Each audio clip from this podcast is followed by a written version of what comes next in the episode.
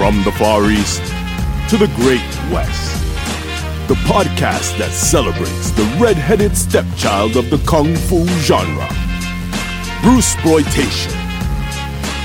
Welcome to the Clones Cast.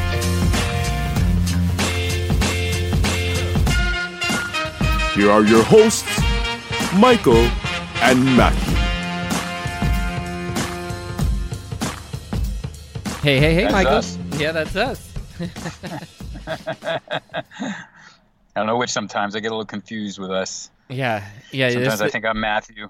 there's the smart one and the dumb one, and uh, okay, say it, I we'll just, just leave it at that. uh, yeah, we'll just leave it at that. Exactly. People fit, people can figure it out.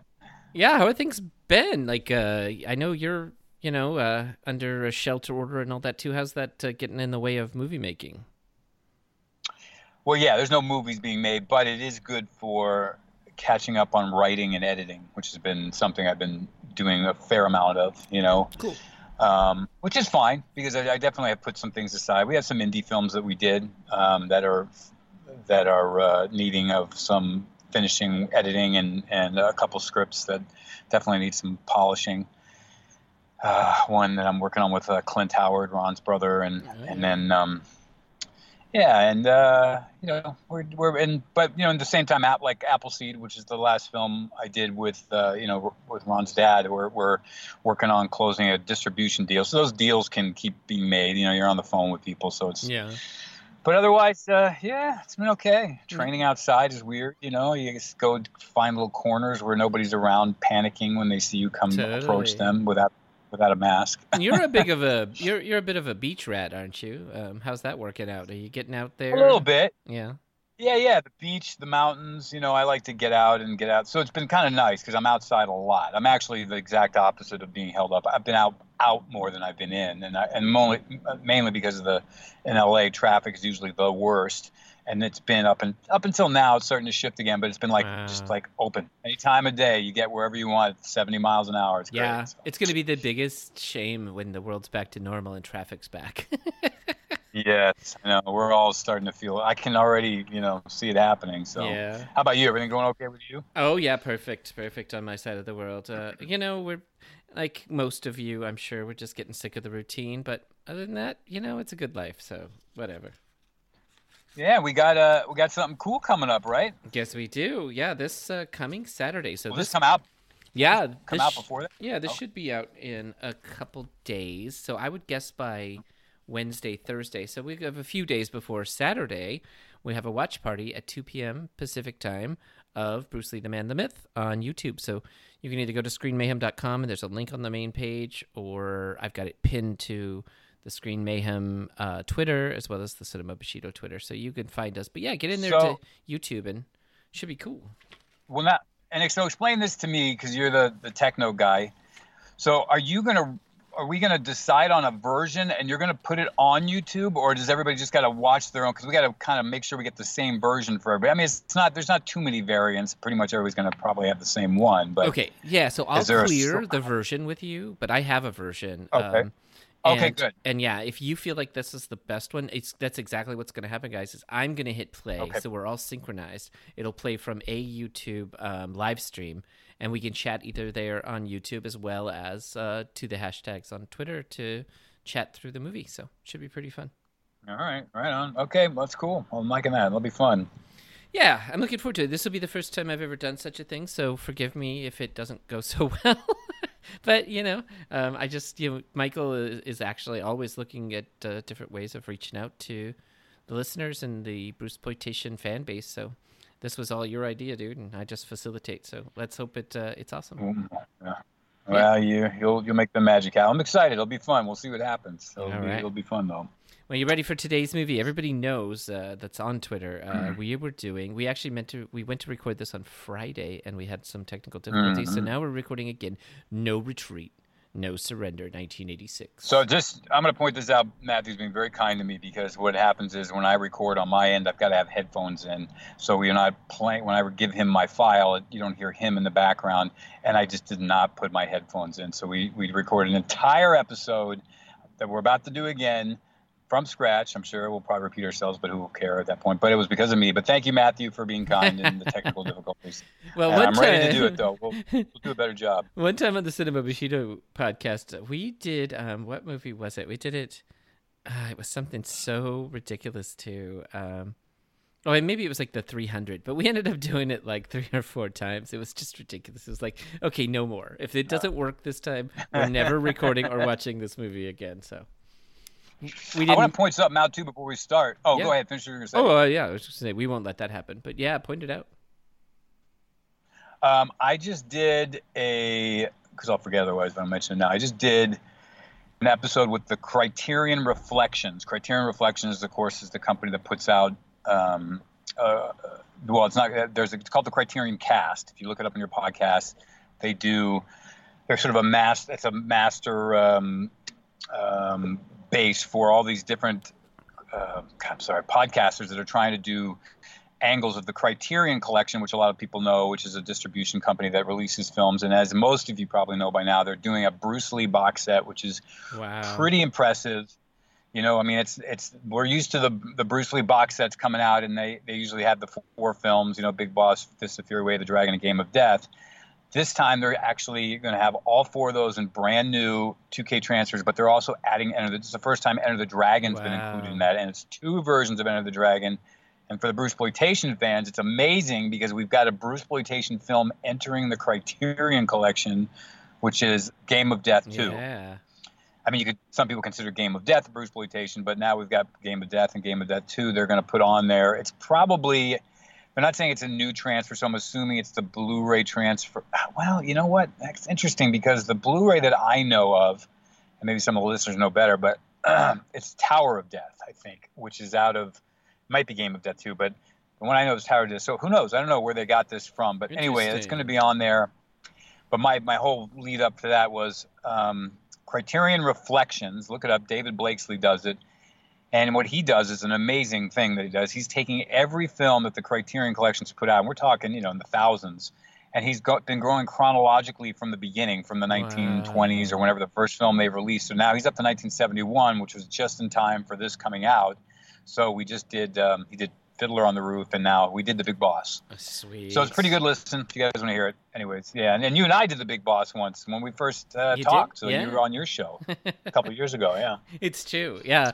Yeah. For for our listeners, it was quite the the holy shit for me. Um, I just met Michael, and uh, you know, having having him on Cinema Bushido to talk Bruce Lee, and I always thought I knew a lot about Bruce Lee. But um, yeah, Michael Michael came, of course, with uh, bringing all the gifts and uh, and gave us a pretty good education. So, yeah, it was good good times. Well, cool. Um, All right, so I guess we got all that out the way. Now we can dive into this classic Ooh, movie. This was something special. Um, so yeah, let's talk about the people. Uh, produced by Okay. Ng See-yuen, but um, actually directed by his broski Corey Yuen. Corey Yuen, yes, one of the seven little fortunes out of uh, the Peking Opera with with Jackie, of course, and um, um, Sammo, Sammo and the rest of- yeah. Yeah, you know, and uh, you know he worked. He's. He, I mean, of course, he was. You know, worked on Dragon Lord and you know Zu and Warriors from Magic Mountain. I mean, he's been around for a long time. Um, God, what a. You know, I mean, he's what a. You know, he's definitely somebody with a lot. He came in with a lot of experience doing this movie. Right. Which I think is how he could pull it off. I mean, one of my notes in this is, of course, that this feels like a Hong Kong movie. It like the the way it, like the scenes are sort of pushed together, Yeah. the comic relief. It I feel like it really felt it, and yeah, I feel like that's what he's bringing. Right? He's done a bunch of movies, and he's able to take something very American and inject sort of the the Hong Kong Bruce exploitation aspect into it. Of I mean, uh, the fights were good, and there was it was cheesy, but you know, uh, yeah, we got two movies, right? Yeah, and and and that's I think that's okay. So well, look, we we all know that we watch these films not because we're trying to uh, you know elevate them into art per se, you know, and sometimes there's some you know great craftsmanship that we get to see, but this is one of the we, we sometimes watch these films just because they're silly and they're fun and they're nos- nostalgic, and this is an example, I think, of where what you just said is what can be its its its charm, but not necessarily its strong point, which is the fact that Corey, you know, obviously, and Inston Yoon, and these they coming with a sort of a Chinese sentiment of how they want to make movies, and and there's a certain different cultures have different acting styles and even different ways of storytelling, and so you can't you come out here. He hires all these American, and I can't even say they're all actors because there's a fair amount of these people that never acted before and actually never went on and acted again after this movie, um, and brought them in and put them into this sort of Chinese way of telling the story with the tropes and with the sort of presentation of the uh, performance, and which is why much of the acting in this comes off as just being so like just bad. you yeah. know, it's just so beat over the head, just so oversold. It's like give me every facial expression you can, and so and, and I think that though is coming not so much from because nobody cared, but it's just because you had a group that was like I didn't know what to do, and their direction was from somebody that has acting that in the kung fu movies, particularly at this time. You know, we're, we're 1986, so it's just we're kind of coming out of the early 80s, late 70s. You know, that whole performance was a little, it was different then. You know. Yeah, yeah, totally. Um, and yeah, it, I feel like they were trying to. I mean, it's so many other movies. I I did read, of course, and I and I'm not trying to just jump on that, but you know, critically, this was panned pretty hard. But it's because it, you know, does come on the heels of Karate Kid and Rad, and um, you know, uh, oh yeah, of course, uh, Breaking. Yeah, yeah. I was gonna say we get a little bit. I was gonna go there, and then of course uh, the the last the last dragon, of course, because you get a little. Oh, bit, last dragon, yeah. yeah. it get a little bit like, well, we can do Motown as well, and we can do this, but yeah, very funny how it all. This was definitely an American guy's movie that um, you know some chinese some chinese people got involved in and said well guess what we can do this part really well is you you know you give us the added fluff i mean i imagine something like Ying Xian and Corey, and they're just so happy to even see like the fat guy on set. They're like, "This is our comic relief. We just need to make him eat, yeah. and like that's it. It's about as sophisticated as yeah. we go." And we should point out too to the, uh, and we, we point him out a little bit more as we go, but just in terms of the people working on it, it's Mang Hoi, who was the little kid that we saw who first off in Enter the Dragon is the he hands the Bruce Lee hands the rope to, so he was oh, yeah. passing off the torch once again to another you know future um, future talent. Uh, he's also, of course, the young fighter that was in uh, we did Godfathers of um, Godfather from Hong Kong, Little Godfather from Hong Kong, Bruce Long, Bruce Lang. Um, and he was in Fist of Unicorn, bald little kid in Fist of Unicorn, and we saw him in Little Superman, Kidnapping Rome, etc. So he went on to do a, a number yeah. of things but but but you know we've got him behind the, the camera and this you know working the fight choreography with Corey. Of course, Corey was stepping in and helping too. So hmm. cool. And then uh, yeah, our other starring people is of course uh, Kim Tai-chung. Last film, um, we'll know him of course from yep. Tower of Death and Game of Death, and yeah. Uh, with and Jackie and Bruce to the rescue. Yeah, I have a very recent one. That one was really fun.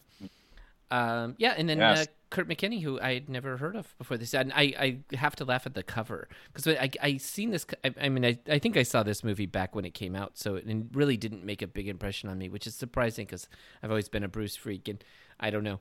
Maybe I didn't see it. that's the key. But uh, the cover, I remember seeing it years and years later, and I'm always like, "That's Michael Dudikoff." So I kind of expected like young Michael Dudikoff to be in this, yeah. and you know the other guy, it's Jean Claude, but it does kind of look like Ivan Drago, kind of a wannabe even. So I was always like, "It's some big Russian and Michael Dudikoff," and of course, instead we've got Kurt McKinney and JCVD. It's a completely different movie. It's pretty fun. Well, yeah, and again, this is that that this is a good discussion too to have, which is that you know we talk about Bruce exploitation um, in terms of like what it's defined by. You know, we you know we we like at what point does it is it just we're just drawing at straws because there's some reference, et cetera, and right. and you know you and I can talk about this as we go along, which parts of this really feel like Bruce exploitation. But the poster, for instance, is one thing that's not. I mean, if you look at that poster, there's no reference at all to to you know Bruce yeah. Lee. So it's not like they're trying.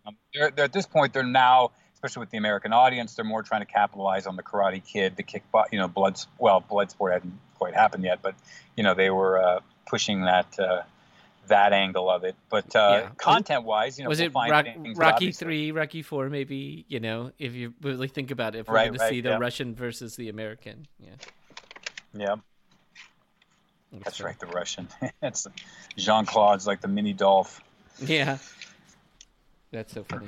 But Um, um, yeah, so you know, and you know, and and I because we I just on to finish that sent that little thought up. You know, we've I've had this discussion before where you know you can get a movie like Bruce Lee, the Man, the Myth, and we all pretty much go Bruce exploitation or the Dragon Lives Bruce exploitation. You know, we just kind of we just tackle it that way. Um, but then you get to something like Dragon from 1993, which is a story about Bruce Lee, or even Birth of the Dragon. And I don't think people. Ne- I mean, I've heard people reference it. Oh, that's Bruce exploitation, but it's not really in the sense that we're talking about it because Right, as- it's like it's like wink. I've- It's wink, wink to say it at this point. Those aren't really Bruce exploitation. Yeah, there's going to be correct. a Bruce in there. Yeah, it's a there. Yeah. documentary. Yeah, or not, excuse me, a, a biography. You know, I mean, they're doing a biography, and and I always feel that those exploitation films are a, uh, um, you know, they're a product of their time. In other words, you can't you can't really redo them again because it just becomes parody. Like like Michael Jai White, you know, he's a, uh, he goes and does a Black Dynamite. It's not black exploitation, but it's a parody of it. You know, where if he maybe had done that movie back in the you know 1975, it would have been. You know, so it's the same I think with this. It's like once we got out of a certain dynamic, you're never going to go do Bruce exploitation per se again. There And was a and we can't, that- right? I mean, I think of like Hobo with Yeah. a shotgun. We're trying to do this grindhouse thing, all this stuff. If there were a new movie right now that had like a Bruce character, people would try to call it Bruce exploitation. But is it really? It's not like it didn't have the same heart. Like back in the '70s, these people were like, just put somebody on it that looks like Bruce. We want money. Like that is exploiting Bruce Correct, Lee. yeah. Right, yeah. And nowadays, part it's of what like it for a story or something. You know? Yeah, and, and, and also there's a factor in with the audience. You know, at that time, what sort of makes it in a weird way, what makes it Bruce exploitation as well is the fact that you've got an audience that's unsuspecting. You know, and it's sort of like you're part of that is saying, guess what? If you come in here and come see this show, you're going to catch some footage of Bruce. Or you're going to see his best friend or his student or whatever, and you're kind. so that is also another element I think historically. I mean, you know, back then nobody was calling it Bruce exploitation. When I was watching these No, films, you were just like falling for it. rip- You were falling for it. Yeah, you were looking at the. Yeah. you were looking Right, at the poster. you were like, "That's awesome. Correct. Here's my money." yeah. And then when you once you figured out what it was, you'd say, "Oh, it's a Bruce Lee ripoff movie." But the you know, I remember, you know, we didn't start coining this phrase until much, much, much later. So, and that is sort of the way of doing it historically. It was like when you went to the the black exploitation films, you were going, "We're going to a black exploitation film." So, in a sense, once you've kind of coined the phrase, you've sort of sealed the deal on the the, the genre. And I think that's kind of what happens. Same with spaghetti westerns. You know, you're not going to Yeah. make another spaghetti western per se. Um, you know, you could shoot a, a western in, in Spain and, and make it with some Italian directors and then call it that, but it's not really the It's same. not so what it was. I think this right. film is Yeah. yeah, and this film falls a little bit on the periphery. We've had a couple of films that sort of push it a little bit. It's got a little that, and I think you know we can point it out a little bit as we go along. But it's I think that you know the idea of Bruce's ghost and well you know we'll go through it. But I think it's it's um anyways it's kind of an interesting one for us to do. That I I thought I thought we kind of put off in a way because it wasn't really full on in that dead center Asian you know Bruce exploitation 1970s film. But it's uh it's got those elements. As one who is in the know at this point on so many of these, I do think it fits. I mean, I don't think you would have chosen it Mm-hmm. if it really didn't, but it fits because of where the mindset of Corey Yuen and his bro, you know, they were thinking we're Yeah. making this film, but they're definitely like we're using Bruce Lee and we're going to talk about Jeet Kune Do and all this because that's a moneymaker. We want it to be about Bruce Lee, not Yeah. about, yeah, Yeah. yeah. It's not about Kurt or Good point. That's a good point. Yep. yeah. Cool. Well, let's get in. Yeah. Um. So we're not. I, Okay. Yeah, we're not going to go as step by step as we might. Although, um, I do feel like we can cover more things this recording than we did last time because last time I was rushing Michael. so let's just start there. The Oh, yeah. dojo. You brought up a cool thing about the dojo, which I'll let you talk about, but I'll just point out that um, it made me laugh that their logo looked like a beer label. Wait, what was I talking about with the long shot you Yep. at the beginning? yep. Yeah, right. At the very opening of the movie, if you watch it, it just it's almost awkwardly so long on the opening of the the karate dojo before the title comes up. And I think what was intended at that point was usually this is where the short titles comes up, Cannon Films, and in association with Ensign Yun Films and Bruce Lee, company, you know, blah, blah, blah, blah, blah, blah, blah. It goes on and on with nothing happening. So I think that for whatever reason, they just dropped them all and just kept the, the length of the shot in. And and it's also this is where you get right away that the I just want to point this out because I don't think we talked about it last time. The music in this thing is so on the nose. Oh, it is. They every uh, you if you if the bad guys walk in, that music is hitting those bad guys over the head with a bum bum bum. Oh, it's you know, so it's just- good. oh man. Yeah, you feel 80s inspired most of the time, even though you know that these songs are like rip-offs of like the songs from Bloodsport, the songs from The Karate Kid. You know, they're just rip-off ones, but Yeah. you're still just like, yeah, let's get him, Billy. Yeah. I believe in Yeah. it. Yeah, really. This is, yeah. Well, I did. I read an interview um, with Keith uh, Strandberg. Um, he wrote we, we he wrote one, two, and three, and then he wrote some other kickboxing stuff. I guess Right. he was really into that. But the important thing was um, it was in the Blu-ray release of this, I believe, uh, from maybe about five years ago or something.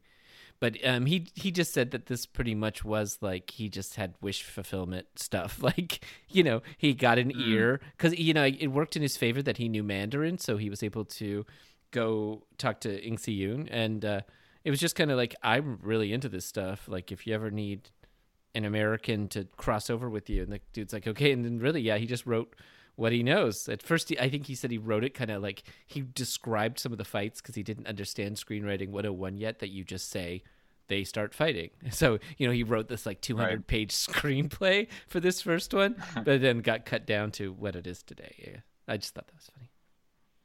That is funny, and, it- and it's funny how when they did do the sequels, they were so unrelated. It was just I think that because this film had made like five million dollars at the box office, and they made it for you know probably well under, you know probably around five hundred thousand or if, if that. Right. Um, uh, that they probably just thought, well, let's just slap that name on and do two and three, and Well- we'll put you know I think Loren A- Loren Avedon was in it. I think. Uh, yeah, I'll throw out What's that? one other thing about it is that part two. It was supposed to be a two uh, movie deal for uh, for Keith and for JCVD, and then JCVD was the one that was like out first. He was like, "Fuck you, people! I'm better than this." Yeah. And then yeah, I think Keith saw he wasn't even it wasn't the movie he wrote anymore, so he fucked off too. So by the time they got to the second one, you said it, it was just intellectual property. We own this name.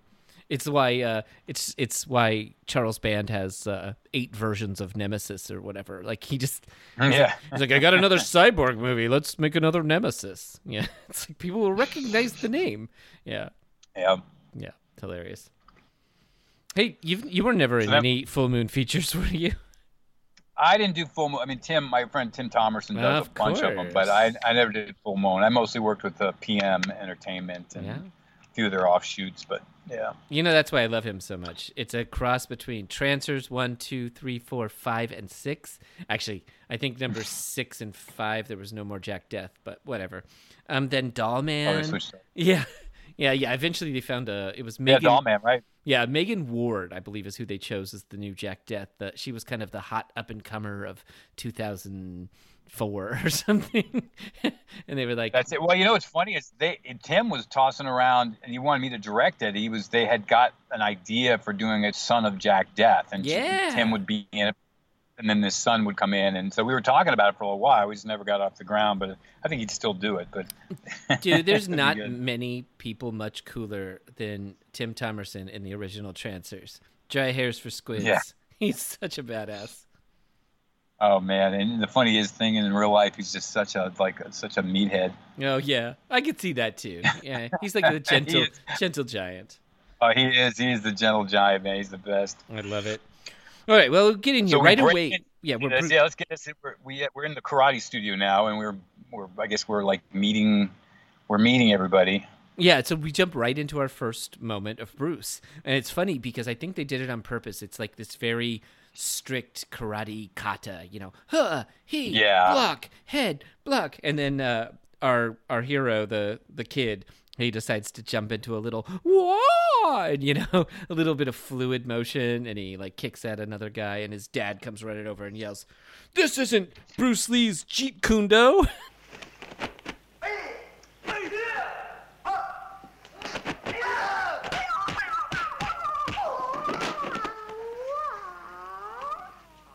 Jason, what are you doing? One step, Sensei. This isn't Bruce Lee's Jeet Kune Do. It's karate. Now get with the program, okay? Yes, Sensei. right? Yeah. It's, it, it's a good point. I mean, it's like it's it was a very probably. Uh, I've got wait exactly right. Like they wanted to set up the one form on the opposite end, and then so he could bust out and do his Bruce thing and have it stick out so much. I think that's a really crazy Chinese thing too. The idea that I think most Americans go into the theater expecting to see Karate Kid Part Two, um, did had no idea what Jeet Kune Do was. I mean, sure they recognize the name Yeah. drop of Bruce Lee and they're expecting him later if they saw the trailer, but I don't know. It's a, such a fan of Bruce Lee line.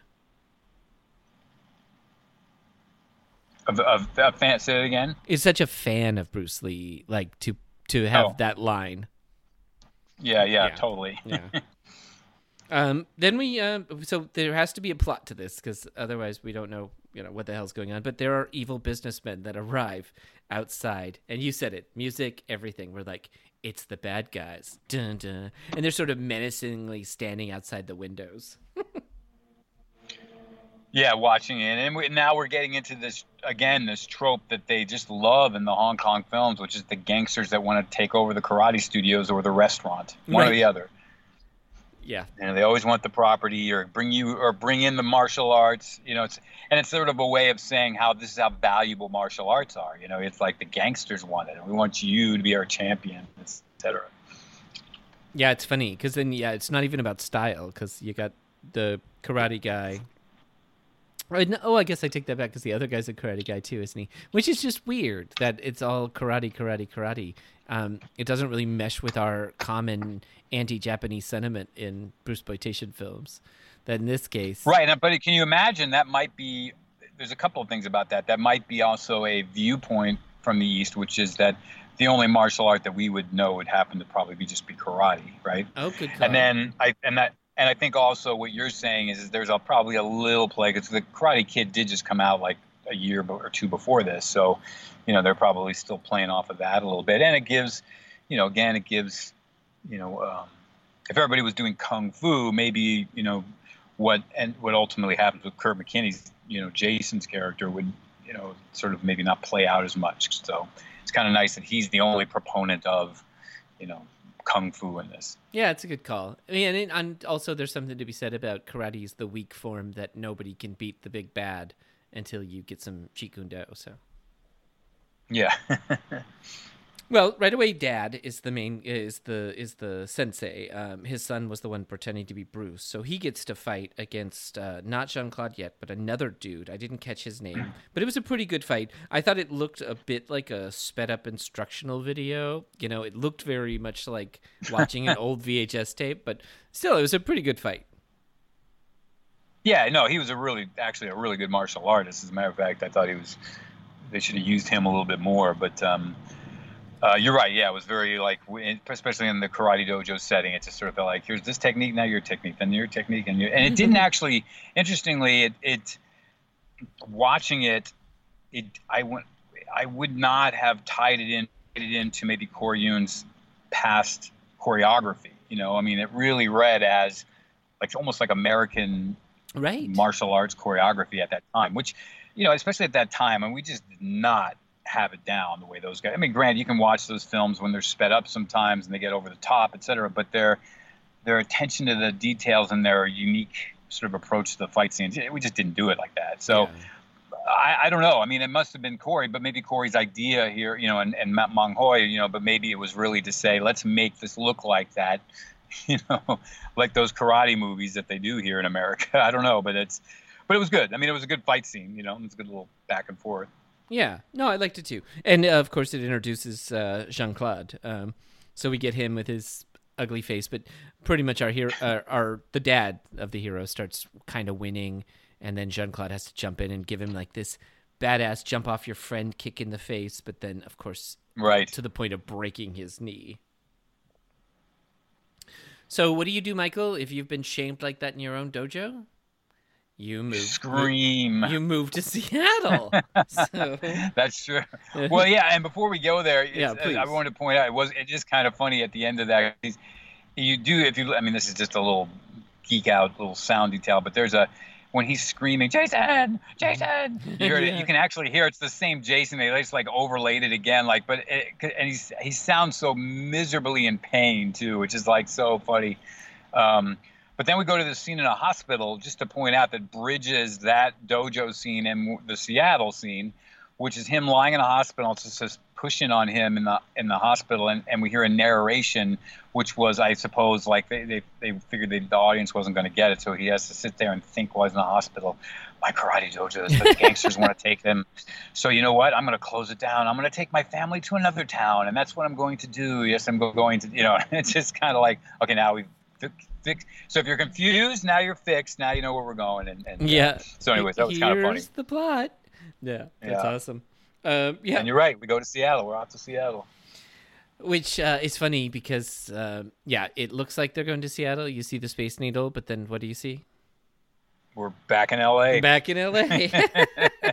Goes LA, Seattle for three shots, and we're back in LA. Yeah. I mean, anybody that knows Los Angeles or probably knows Seattle, you know, well, once Right. you get once it gets to the neighborhood, it's a complete, you know, West LA. they don't uh, look probably the same at all. Silver Lake or something. Yeah, totally. In fact, I see Addison Boulevard, and the street signs are all LA. It's very funny, but You know, they must Um, have just taken a trip up. They got the picture of that. They got the film Yeah. of them in the cemetery, and that's it. Just flew back, and they were like, "We did it." Seattle's yeah, covered. and there is there is a scene in one of the uncut versions. I think they used for the UK when they were cutting out some of the violence, where the where Jason and um, the, the the the Kathy, the girl that plays Kelly, in this where they go to Space Needle like on a date, and so Oh, but that, no but that kidding. yeah, so they probably were there for a couple of days and just grabbed some stuff and then it would make more sense because she has no. She just pops up. We have Yeah. no idea. It's like I know a girl. It's like how you Yeah. just got there and you just met our buddy R.J. Madison. Yep. Which is funny because that's our next scene. So rolling up, I actually paused and went scene by scene to make sure I captured this. So I don't know if you knew this. I used to um, be a flatland BMXer back in the '80s, so I know my Nice. I know my BMX bikes. I'm still a BMXer. I just don't do as much flatland tricks because my 47 year old body doesn't like it. But that said, I right away I'm like, oh, it's a Pro Thunder competition chrome. It was it had a few aftermarket parts on it, but I was like, yeah, cool, legit. It was a Oh, they it was a had sup- that bike. yeah, it was a supermarket bicycle. So it was the kind of the more common one of the day of what you'd see just a kid riding down the street with.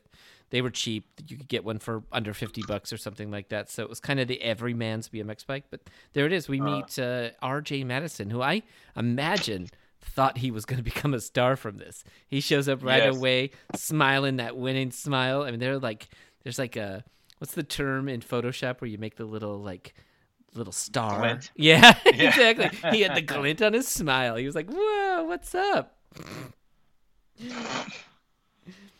Oh, and then That's true. Yeah, and that we we get that that that that's a pretty funny moment. The basketball comes out or whatever it was, yeah, and and you know we're immediately uh, introducing them to Electric Boogaloo at this point by the way they go with it. yeah, and I love it. It's another Bruce Lee thing. So we all so far that's all we had, but now we've got the comic relief. It's this fat kid sitting across the street, and again, it's like they're having a joke on us. He, he's just eating and just rubbing it on his face, like he purposely rubs cake on his eye. Like he thinks it's it's just like they're telling him just be gross. But yeah, he says something along the lines of Yeah. just what this neighborhood needs, another Bruce Lee fan. Hey, dude, remind me next time not to let out my services so fast, all right? Bruce Lee freak. Just what Kingswood needs. Why me? Yes. Right, right, and and again, he is so. Uh, I think that, is that Kent. Is that the Kent Lipham guy? Yeah, he is it. so. Yeah, he he actually passed away already. He died when he was in like his forties.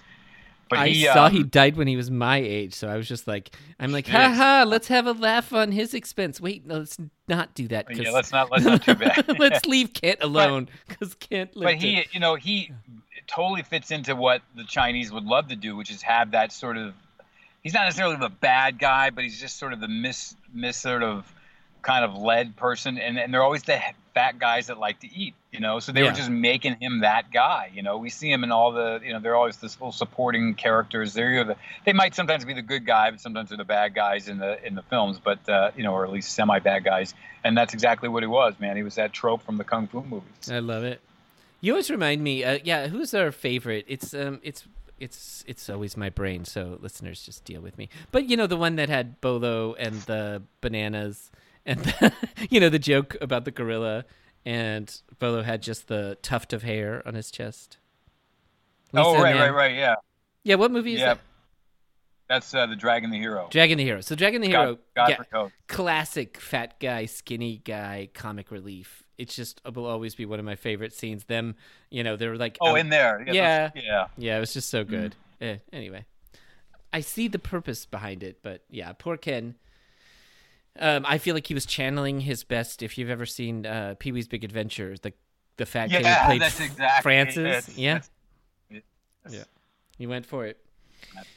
I still Um, see him sometimes. See him on the on TV on uh, what show was? it? He's on the Greg Gutfeld show or something. Oh no, sometimes. Yeah. kidding! That's hilarious. That's scary. Um, well, cool. So, um, yeah, so he, our dude just starts setting up his uh, his first uh, dojo. So he has a wooden dummy, and he's got stuff, and he's kind of showing off a little bit to his friend. And this is when we get our first um, rap dance, which uh, I, my notes on that are pretty much just like this is ridiculous, but also the body double they used for him. Like after breakdancing, the dude's like a hundred pounds heavier than JW Fails. Yeah, probably. It's actually probably was one of the Chinese stuntmen coming in and doing something, but he's probably just he totally does look like that. It's just not good. oh, that's They, awesome. they just didn't bother to tell him they weren't going to get away with it, but I guess And- they did as good as they could. Yeah, and then we it leads us to our next scene. Of course, we watch the rap battle, and then it's like, I want to be just like Bruce Lee, just like him. Hey, I hear mm-hmm. he's buried here. Yeah. so he's like, Yeah, of course, I know exactly where that's at. Let's go see him. My name is Jason Stillwell, and I just moved here from Los Angeles. I'm a martial artist too, and I want to be like you someday. I practice what you teach, and I've read everything about you. That's how I knew that these were your favorite flowers. Please give me the courage and strength to stand up for what I believe. Thank you, Sensei Lee.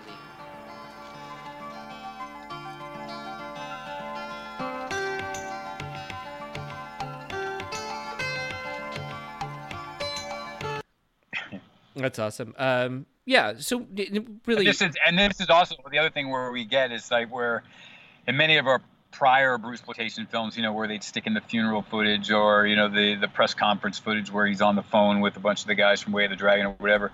Here in this case, they're they're sort of played that out, so all they're just doing is cutting to shots of magazine covers, kind of like they did in True Game of Death. You know, it's just here's another magazine cover, here's another magazine cover, here's Bruce, here's Bruce, here's Bruce. You know, Oh, I'll never forget when you first pointed it out. It was the just that somebody like they didn't have any other rights to any Bruce stuff, so they just put like a poster up in like a weird Yeah. Hong Kong house. You're like, that's it. It's Yep. a it's a Bruce thing. yeah. That's hilarious. And that's what's funny about like Bruce Lee's Deadly Kung Fu, where where Bruce Lee is basically playing Bruce, and he's got a poster of himself up on the on the wall behind him from Fist of, It's Fist me. of Fury. Yeah, not it's me, and I haven't even done it yet. totally. So then we move into uh, it shows like I guess we're setting up that our hero isn't all that yet. So he's doing Bruce's fighting method, and he kind of has it hanging across the the studio, but it shows him sort of failing at the dummy and failing at Yeah. doing anything. We're getting it like he's weak and he's not feeling it. Um, yeah, pretty funny. There's a lot of slapstick. Um, we get back into the for some reason as a plot point the fat guy decides he's against the black guy and i even rewound and even during the second watch tried to figure out why i can't figure out why this white dude hates this black guy so much but Yeah, no, they don't really explain. It's just sort of like somebody I even told says you to it get out of this neighborhood. yeah somebody What's says that? it somebody says it at one point they're like what do you have against him and he's like no no your Oh, is business that right? I yeah remember that. like we're missing a scene a really pinnacle scene of like Could Uh, be. Yeah, RJ's like peeping Tom in on his ass or something. Yeah, killed his mother or something. Killed his mother. That would Because when you see when you see his dad, you can tell again his dad in the story is just a non-actor that get brought in to say some lines and Oh, he's just trying really, really hard to, you know, you gotta clean up that mess. Yeah. it's pretty funny. Uh, then we actually make it to Bruce Lee's grave, and I was very surprised. Uh, Right. Not doesn't co- look quite the same as it does today. Obviously, no Brandon yet, and uh, the picture's totally different. Uh, I think But that's it a- does look like the the, the, the, the place, right? I mean, it looks because to me, it, Oh, it's look like 100%. Mock that. no, no, no. Yeah, okay, that's what I thought. Yeah. No, I've been there a bunch of times, um, so it's definitely the right spot. But um, I was thrown by the picture being different. But it makes sense. Um, you know, obviously they change it over time, or somebody steals it, or something. I don't know. But yeah, that's was, what happened. yeah, yeah. But and yeah, of course now the new one has Brandon next to him. But he goes and he does the classic. I want to be you. You know, I love you so much, Bruce. Yeah, sensei, and he calls him sensei, which is so ironic. Since Oh, right. and that's the Japanese term for a teacher rather than Sifu Lee, you know. And then later, when he's actually meeting the ghost, he he calls him but by the Chi- I think the Chinese term or uh, for for teacher, uh, not sifu, but what does he call him? I can't even remember what it is, but he gives him another term. But but it's interesting. At first, he's calling him Sensei Lee, which is funny. Yeah, like when he first glows up out, he's like, "Oh, like, uh, like who are you?" First off, and it's like, "Wait, this is your hero." But um, yeah. one thing I'll say about the grave, which I think is really funny, and it's just a thing about Bruce that I think anybody listening will just be like, it goes both ways. But almost every time I've been there, there's been some out of shape martial artist recording his own, you know, personal video with the gravestone talking to Bruce about how much he loves him. So this is not far from My fact. gosh. Yeah. Yeah. Sure. I bet every day there are people in there. It's crazy. Yep, that just go up and like, I want to be like you. I'm suffering and I'm doing my life to be like you, Bruce. which you know you know it's pretty bizarre in some ways but in other ways just like just this is it man this is what's so amazing is that for the you know probably the rest of time you're gonna always have people going there and just doing this which is amazing that he evoked that kind of following you Yeah. know yeah Yeah, and it's because he was Bruce, right? I'll never forget my first Yeah. time seeing Bruce. I was so used to my hero getting like the classic Chuck Norris. He gets beat up a whole bunch before he finally comes back and beats the other guy up. Um, whatever. The Bruce, you know, obviously taught me something else in my brain. It's like kind of why we love our superheroes. He was like that. He was just Yeah. like when in the Big Boss when he first comes out and does his his first kick, like the world changed. So hmm yeah. that was it you're right All right. Well, anyway, back to this. We we're skipping stuff. The pressure washer. If you guys watch this, you know we just don't need to talk about this. Let's keep moving. Um, fast food. Uh, the fat kid shows that he has some friends and can buy a lot of food, but in the end, it, it it's a vehicle for um, our hero to have his another fight that he gets in a Right. another fight with his dad. We meet the boxer, who's eventually gonna. We I think it's gonna be a really big piece in this film, but he's not at all. he who are you talking about now the Greg or whatever, the boxing, the guy who won the championship, whatever, and came oh back. ron ron Pinnell, Yeah, yeah, yeah, plays their bro- the girl's brother Yeah, yeah. Yeah, what's fu- it's funny about that too is um, I, just for anybody interested, you know, is that he like like most of the the act quote unquote actors in this, they none of them really went and did anything else after this. I mean, you got guys like Petey Cunningham and Dale Jacoby and those guys that went off went to PM Entertainment where where I got my start and did like Ring of Fire with Don Wilson and Ring of Fire Two, et cetera. Nice. Um, and and um, but that Ron Ron Pinnell, it's funny. He, I noticed. Go online and you can look it up. Somewhere along the line in the I don't know if it was the early '90s when it was right when that technology was coming on, where people were getting you know shooting movies on video or trying to, and and it, but now when you look at it because it was just like video, it just looks like like a just the worst TV show right. not even TV show. It looks like you, you know.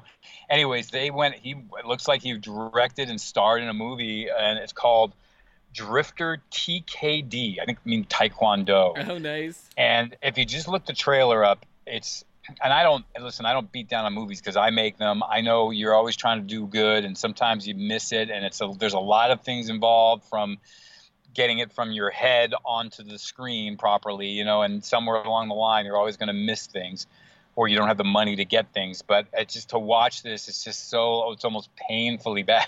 Yeah. I want to see the movie though because it looks like it's that kind of movie, you know. But anyway, so I just I did notice that because I was looking him up, going, whatever happened to him? I was like, oh. And what's interesting is the other part of it is that you can see that what got it made was that he brought in probably for one Mm. day Mel Novak from from Game of Death and stuck him behind a desk, and he's always behind the desk. They probably said, "Hey, we come do this for four hours and just talk a bunch of lines." And Yeah. anyway, so look it up.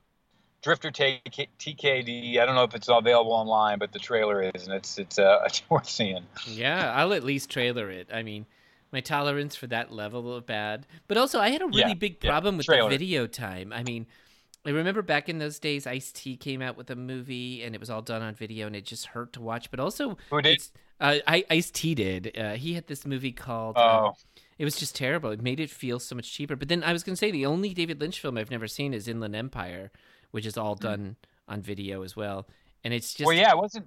Yeah, no, it's like it was even Lucas when he was sort of the first one to do it on a large scale using the video, and and so even if you watch that first Star Wars movie, there's still moments in it where it kind of goes, "Ah, it looks weird, you know, and they're ta- they're using the top of the line equipment at that point. But yeah, you're right. There's a number of low budget films that once that came out, I actually worked on one.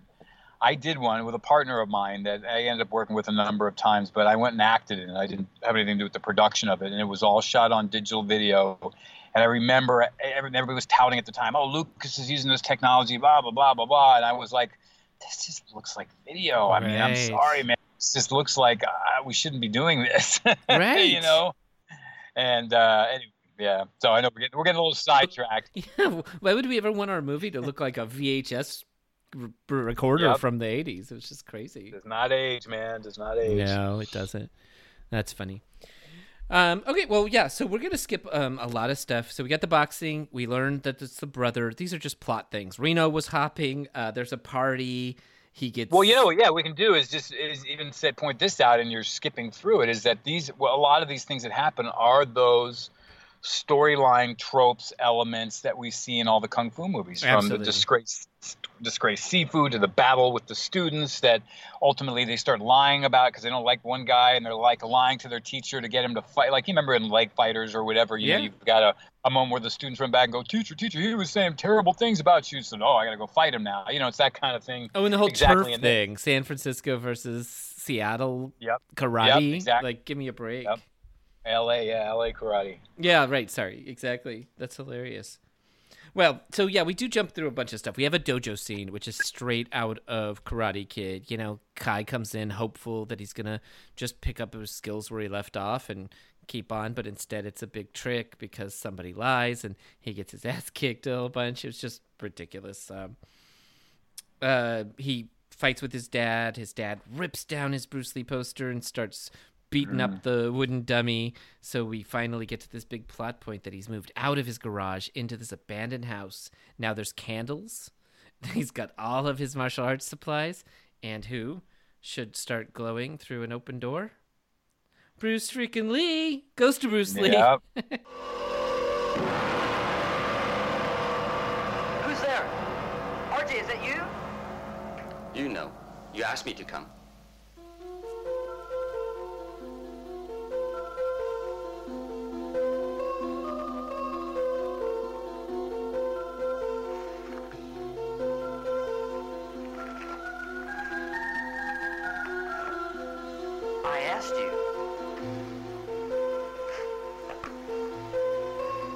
Sensei Lee? Lead I go, you call me. Shall we begin? There we go. and he is channeling his enter the dragon i mean uh it's just like the beginning where he's he's educating the Yep. kid yeah so a lot of a lot of chest bumping a lot yeah. of pointing but yeah it's exactly like a finger pointing away Well- to the moon Yeah, and, and it's interesting because that would be, you know, I've, I in my book I go into a lot of the elements of Bruce Lee that get used in Bruce exploitation. Like, what are the elements of Bruce Lee as a human being or as a as a film star, whatever that we see in different movies, how they interpret him. Like, you know, we've watched, for instance, um, I guess it was uh, the Dragon, uh, Bruce Lee Super, or the Dragon Lives. You know, where you have they really focus hard on Bruce Lee being the movie star, or you watch Right. him in maybe Bruce Lee, the Man, the Myth, where it's not so much the movie star, it's more the, the instructor or the teacher. And, and here's an example of where they're really pushing Bruce Lee, the teacher, and of the movies. Now, Longstreet's different. Longstreet, we get it too, but that was Right. popular there. But we, we they're really example of him as a teacher is from Enter the Dragon, playing the the Shaolin monk because you Yeah. know in the Big Boss he's just you know he's the, little Just a guy. guy. who shows up and. Yeah. Fist of Fury, he's the, the crazed student. Way of the Dragon, there's some moments where they kind of want him to teach him the martial arts, but he never really kind of gets into teaching them at all. So, really, that Enter the Dragon character with that kid, you know, it's a finger pointing at the moon, that whole sequence is what they draw from. Yeah. Where Tong Lung, particularly, or Kim Tai-chung, pulls from to be Bruce, you know. Yeah, dead on. I'm for sure. Very, very much the way he was doing him in uh, Tower of Death. And he wanted- same, same and he- kind. That's Yeah, and he obviously wanted it. That's what he wanted to look like. He in Enter the Dragon, he was very particular about how he wanted to come across. And I mean, why should we doubt Bruce? If Bruce says that's the way Right. he's teaching a young person how to expand their mind, then well, let's take him for his word. I don't wish revenge. I, I only want to learn. You empty the cup first. Pardon?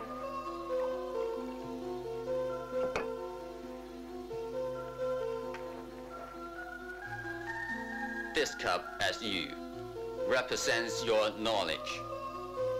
This cup is what I offer. The cup of my knowledge is more than your cup holds. No need to go. Then, the cup now is clean. You understand? Yes. How? Get in the stance. Hmm Which happens in this because right away it's um, the first gimmick is the cup thing, which uh, um, I don't think is an exact translation of anything Bruce said, but it's pretty much the, his gist was like, my knowledge is in this cup and yours is in this one. Now I'm going to start pouring mine on yours. Oh, it's pouring all over the ground. Well, the kid's like, empty mine first. from Yeah. Please go. ahead. Yeah, that's it. You know, that's where yeah, that's where he's like empty your mind, you know, be formless, shapeless. It's like water. If I put it into a cup, it becomes the cup. If I put it's sort of pulled from that idea Yeah. where there is an old Taoist, you know, story about a, a, a, student that goes to a master and he, he says, I want some some you know, he wants to learn from him, but he he's not really you know, he's got all this preconceived ideas and so the teacher says, Hey, you want some tea? And he's like, Sure. And so he he gets a teacup full of whatever tea and then starts pouring more tea into it the master does and he's like wait the cup's full and he goes oh that's right he's got to pour it out and he's got so you got to empty your cup before you can accept my my tea you Yeah, know so that's go. yeah I love it. Um, yeah, so new dojo, we got our new Bruce. Um, we're gonna do a bunch of these gimmicks, and this is just like many of the movies we've watched too. Um, there's some bags that move around that try to hit him in the head, but he's got to kick them. There's the wooden dummy, which they modify to become this pivoting thing where he gets hit by the dummy's arms, and then of course the cup thing. Um, yeah, and it was all because we want to use these later in the film to show how he learned from Yeah. Bruce when he's getting attacked. Oh, it's coming from every direction. It's very, it's very every movie, right? It's it's Bloodsport. It's it's whatever. But we're remembering our training. Eh, We see it all the time Yeah. in exploitation. Yeah. And we should point another technical geek thing about this is that what what should have happened here is because they were dubbing, you know, Kim Tai-chung's voice and they weren't using his real voice.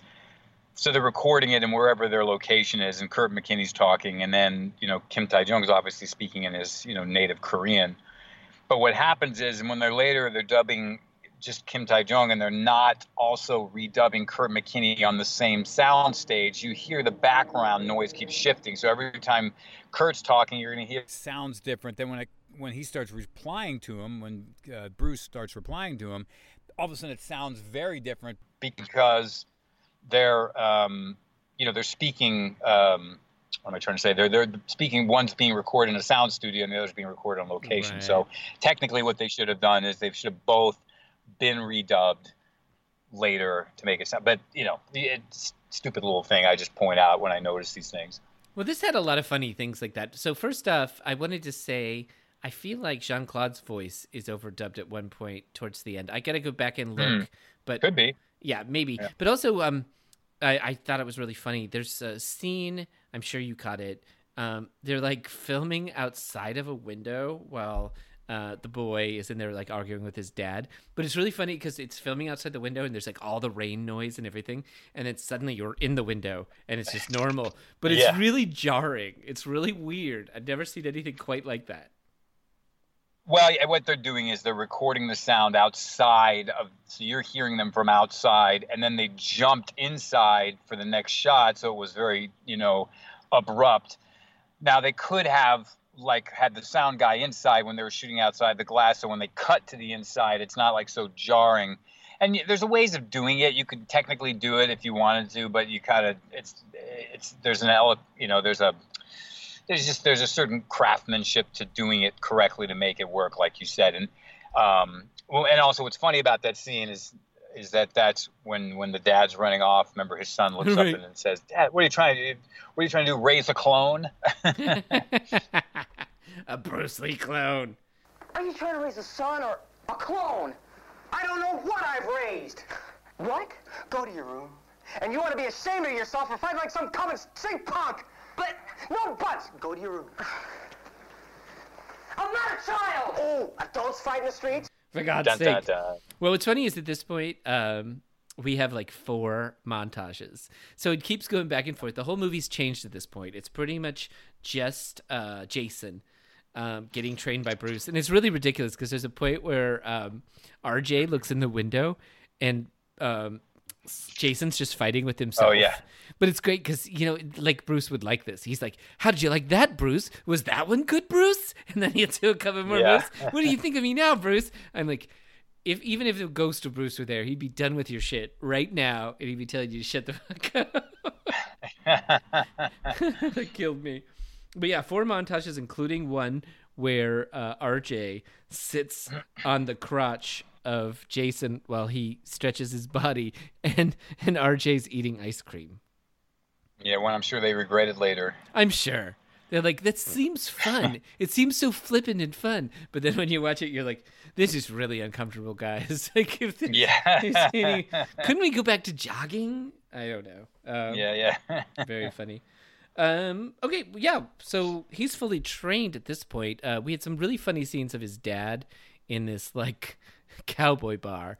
His dad sort of dressed as a cowboy, and it's I, Right. I don't know if you can explain to me why that man was against people who know karate from other towns because I'd never seen him before. I thought maybe it was the fat kid's dad at first, but it wasn't. It No, was just- I know, but just- it's again, yeah. it's that thing. This let's throw in the bad guys, and, and it works, you know. In, in the kung fu, and you know, here you're just accepting because you want to see fight scenes, but it's just another one of those, one of those moments. And funny thing about that scene is that once they get outside and they have their fight scene outside, when I first moved to LA, as a kid, right down the street from where our, where our family lived, was um, they were shooting that scene. I remember walking by. That No place is on. Abbot Kinney. It's an old, you know, it's an old, it's a liquor store, I think. Anyways, it has a, that boxer on the side of the building, and I remember they were filming. I was like, "Ooh, they're filming a movie," and I watched them shoot it. And then years later, I was like, finally saw that it was uh, it was that movie. I was like, "Hey, I was there." Yeah, that's awesome. Well, and Yeah. I think this kid, I mean, God, it is totally you. You are Jason. Like all the pictures that you post to Instagram and Twitter, it's literally that you and some buddies in Yeah, a that- garage in the 70s. In Pretty this much, case, it was the 80s. But, but yeah, you know, kicking butt, sparring, hitting bags. And it's funny. I built my Wing Chun dummy. I, t- I found an old post. I put it in my, my You and I did found not. chair legs, and I Oh, took yeah, and I drilled chair legs into this. They didn't really move quite the same because I had to, but I put the three in, and I put a fake leg on it, and I did the best I could on that thing. And I put a sandbag for its face to punch its Cool, face. right, You know? yeah. So, and the funny thing is, the sandbag. Get this, is kind of silly, but the sandbag I bought at Brendan Lai's Kung Fu Supply, which was the big kung fu trading post out when I was a kid in, in San Francisco. Brendan Lai is a famous. You look him up. He's a he's a you know he's a well-known martial artist. But that's where I get all my Bruce Lee magazines from Hong Okay. Kong. But I brought I, I didn't well, I went to see Chuck Norris uh, at a an opening of one of his early movies, and he came to it and was in San Francisco. So he just walked into the theater and was at the bottom of the theater talking to everybody. It wasn't. Uh, I want to say it was the Octagon or something like that. I can't remember what it was. I was really Yeah. young, but I brought my I brought my my punching bag with him to sign.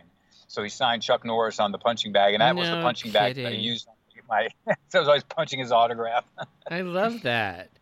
Yeah, because you know, funny. before I knew any better, I I thought Chuck Norris was one of the greatest fighters on earth. yeah, he, he is. Don't say otherwise. I I was I was fooled by the '80s. Is all I have to say to that. Um, there there are Hollywood actors, and I had a very hard time recognizing the difference between a Hollywood actor and uh, a fighter. Is all I have to say about that. Because if you go back and you watch Yeah. most of the Chuck movies, he doesn't do a lot of fighting. He does a lot of shooting. He does a lot of talking. But aside from a, an occasional roundhouse kick, he's he's not much of a fighter. Well, yeah, there were a couple he did. Octagon, he Yeah. got him going. You He know, did fight a lot in the Octagon. Breaker, breaker. Yeah, his first handful, they were they were kickboxing. Yeah. He went and did uh, the one with um, it James Fargo, the uh, uh, not an eye for an yeah, I think it was an eye for an eye. Yeah. I guess is when he started kind of Oh yeah, with the young guy. more, and then right. yeah, and then he did Andrew Davis's Code of Silence, which is the one same director who did But Seagal's see, first. now we're getting into cop stuff, just shooting, not a lot of fighting. Like he might kick somebody once, but for the most part, he's just got a gun. And we might actually one day do because it's kind of got its little little exploitation stuff. Uh, we might want to do Slaughter in San Francisco someday, which is Ooh. the Yellow Faced Tiger, which was uh, one of the films that that was being offered to Bruce right before he passed away. Holy cow! Uh, Lo Wei directed it, and Chuck Norris is in it as the bad guy. So. oh, and can I ask, is uh, is Circle of Iron Bruce exploitation as well? I, you know what? That one's too. Div- I think not because I think that was just so promoted as like Bruce Lee wrote this. So, Yeah. but, I mean, you could say in a way were living off of his name, but you, you didn't think you were going to mess it up. But I, hey, listen, I went.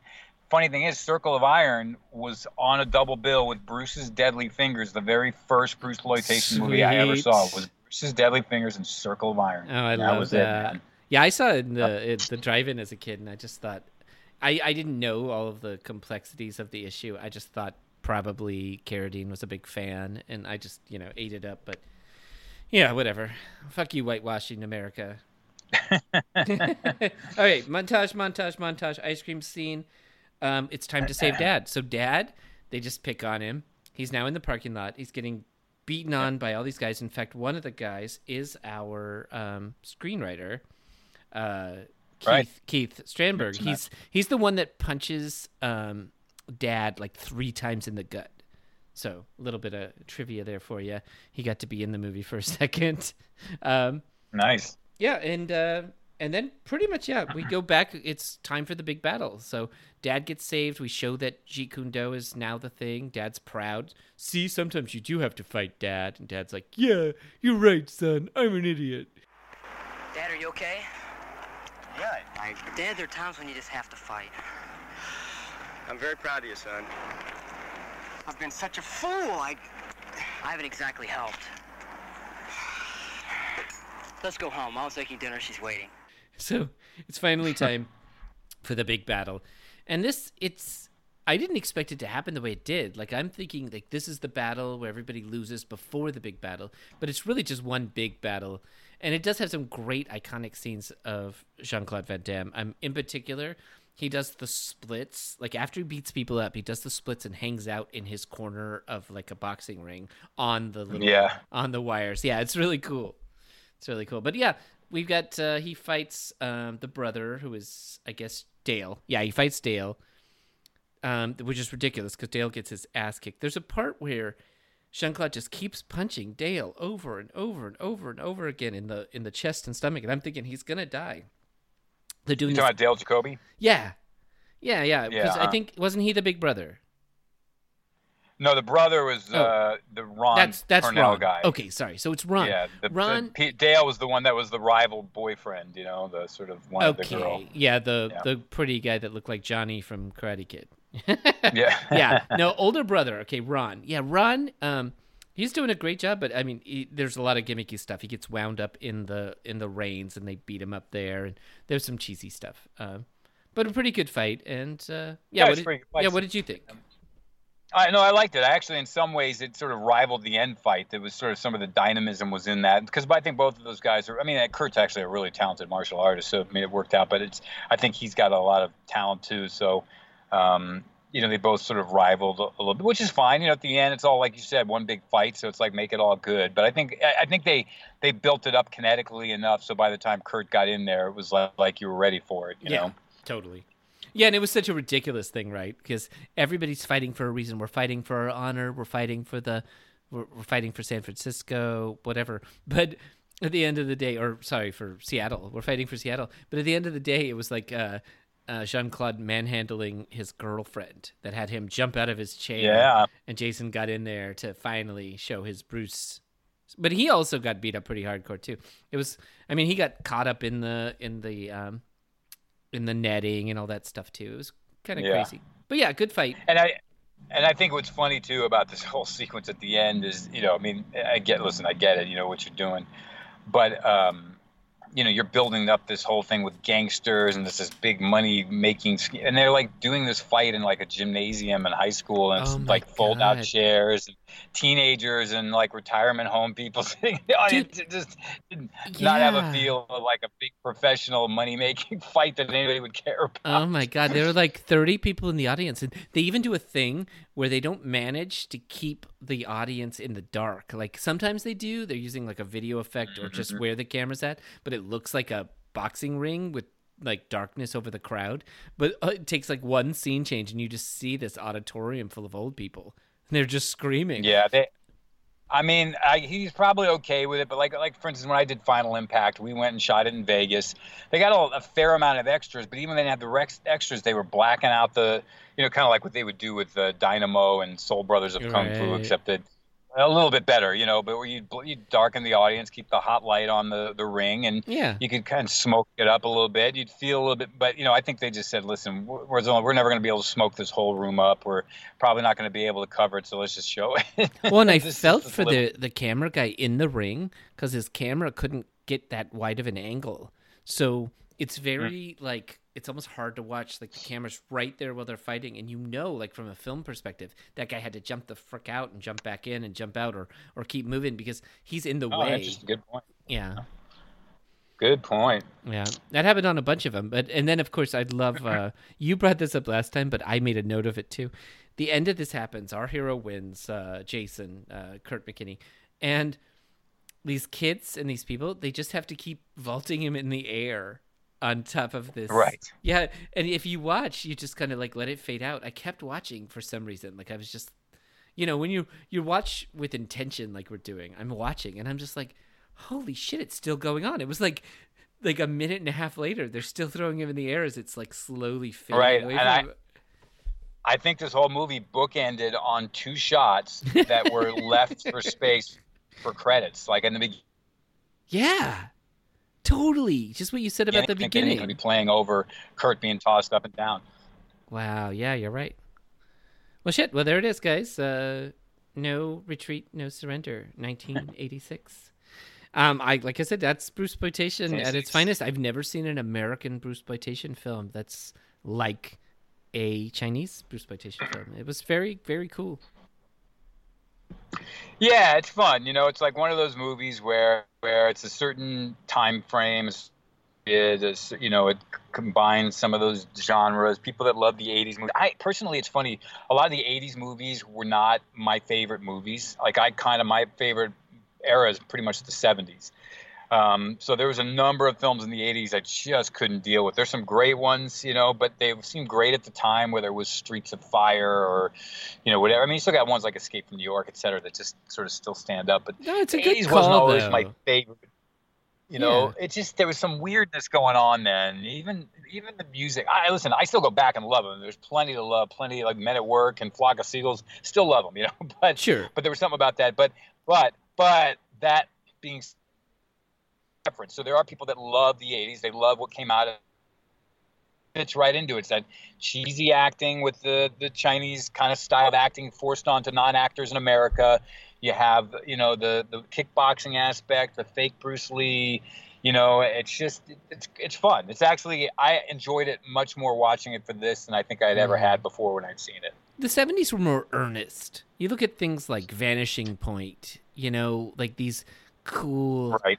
Yeah, it's just like it's something that couldn't have happened in You know the what? 80s. The thing, well, yeah, and the thing in America with the '70s, uh, one of the things about that was when the when the studios basically let the auteurs, i.e., the directors, take over, and they basically would go, "You want a movie? Here's your, you got your script. Okay, see you when you're done." And that wasn't done up until that point. And then later they kind of start reeling back, going, "Okay, we got to take this back again." Yeah.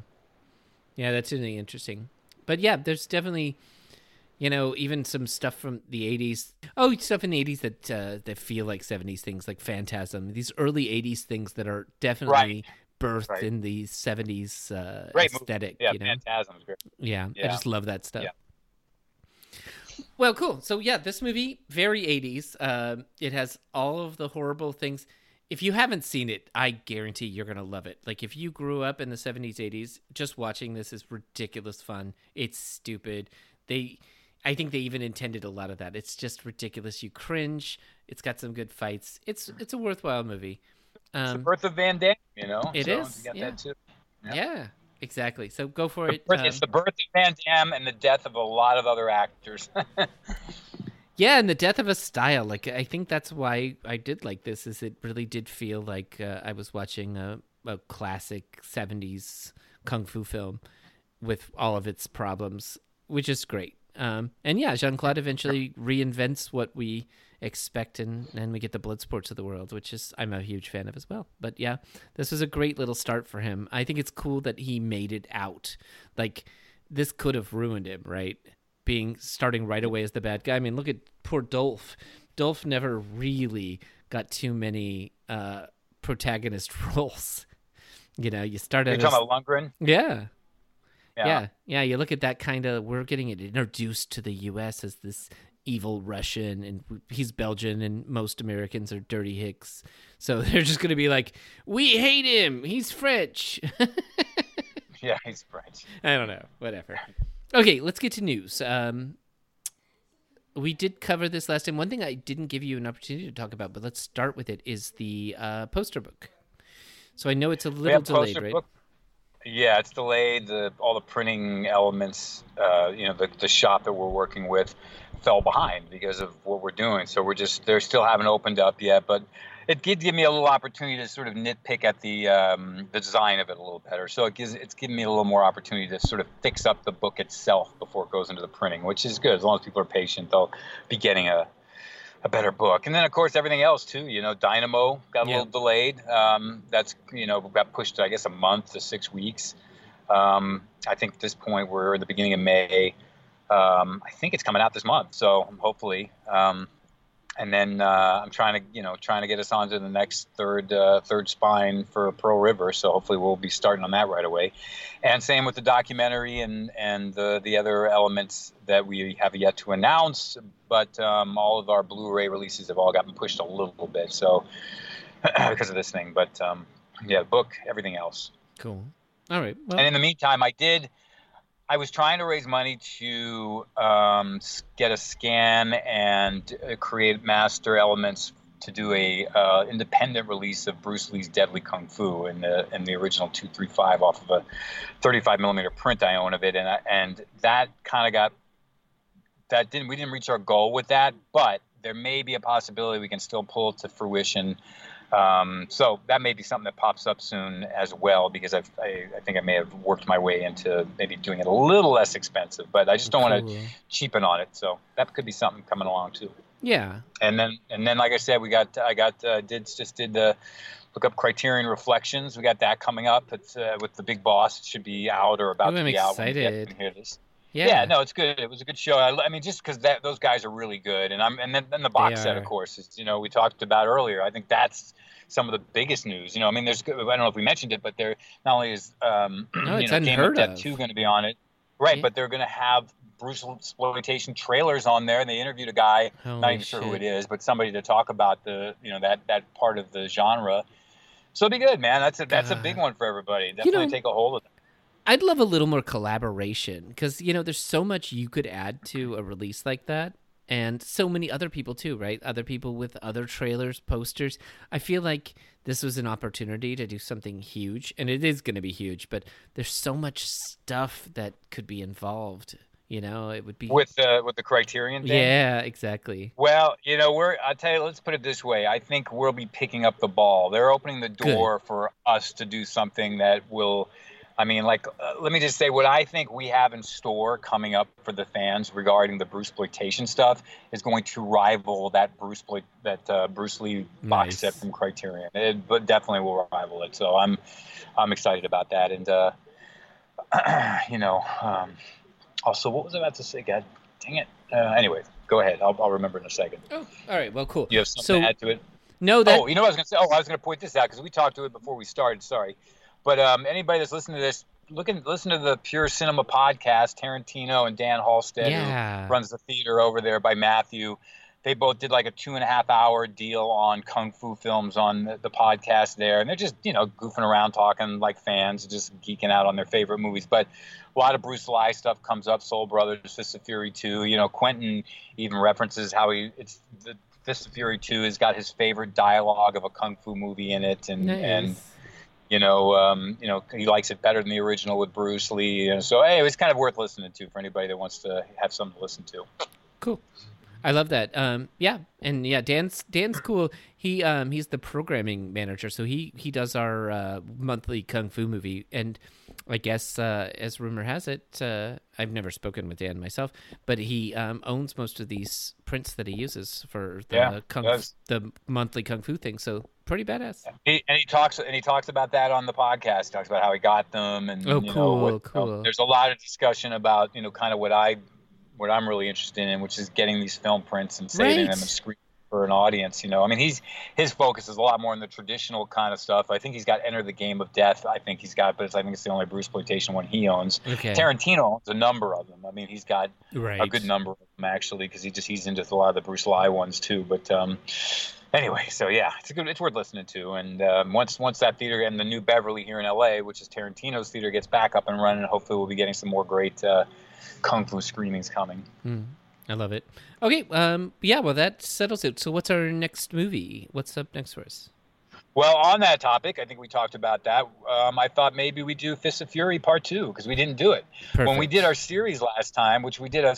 I don't know what we were thinking. We just must have been drunk, but we did a whole series of the, the Bruce and the Shaolin Part Two and Part One, and then we jumped into Return. We sort of did the trilogy of those. We got But it would've been so deep in the It- Shaolin.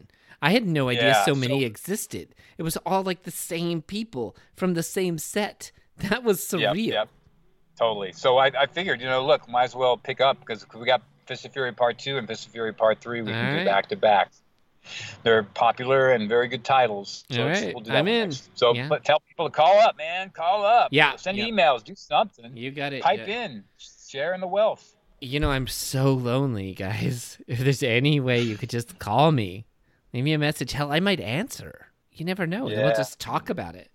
But um, that is four this two point, four. sure. Yeah, seriously, four two four uh two five seven zero three four four. I chose that originally because I thought it was like an LA area code, but now I think it's somewhere outside of LA. It's like Ghettoville. 424 Oh, 257 44. Yeah, you're right. 0344. Yeah, I didn't want to choose Portland because, you know, that's where I'm at. But yeah. Um, and guys, like last thing, just a reminder from the beginning of the episode, if you're catching us late, this Saturday, the 9th, I believe. Let me go ahead and use a calendar like grown up. Uh, yes, indeed, this Saturday, the 9th at 2 p.m. Pacific time, uh, we are doing Bruce Lee, the Man, the Myth on YouTube as a stream. We're all going to watch it together. So just tune in there to Screen Mayhem. Uh, go to screenmayhem.com to find it. But yeah, we're all going to watch it and talk about our favorite parts. And it's a great movie with a lot of fun fight scenes. And it's just good. It's, it's a great, nostalgic, beautiful film. So, yeah. All right, buddy. All right. I think that means we've made it to the end. Um, yes. Anything else? No, I guess that's it for now. Till next time. Till next time.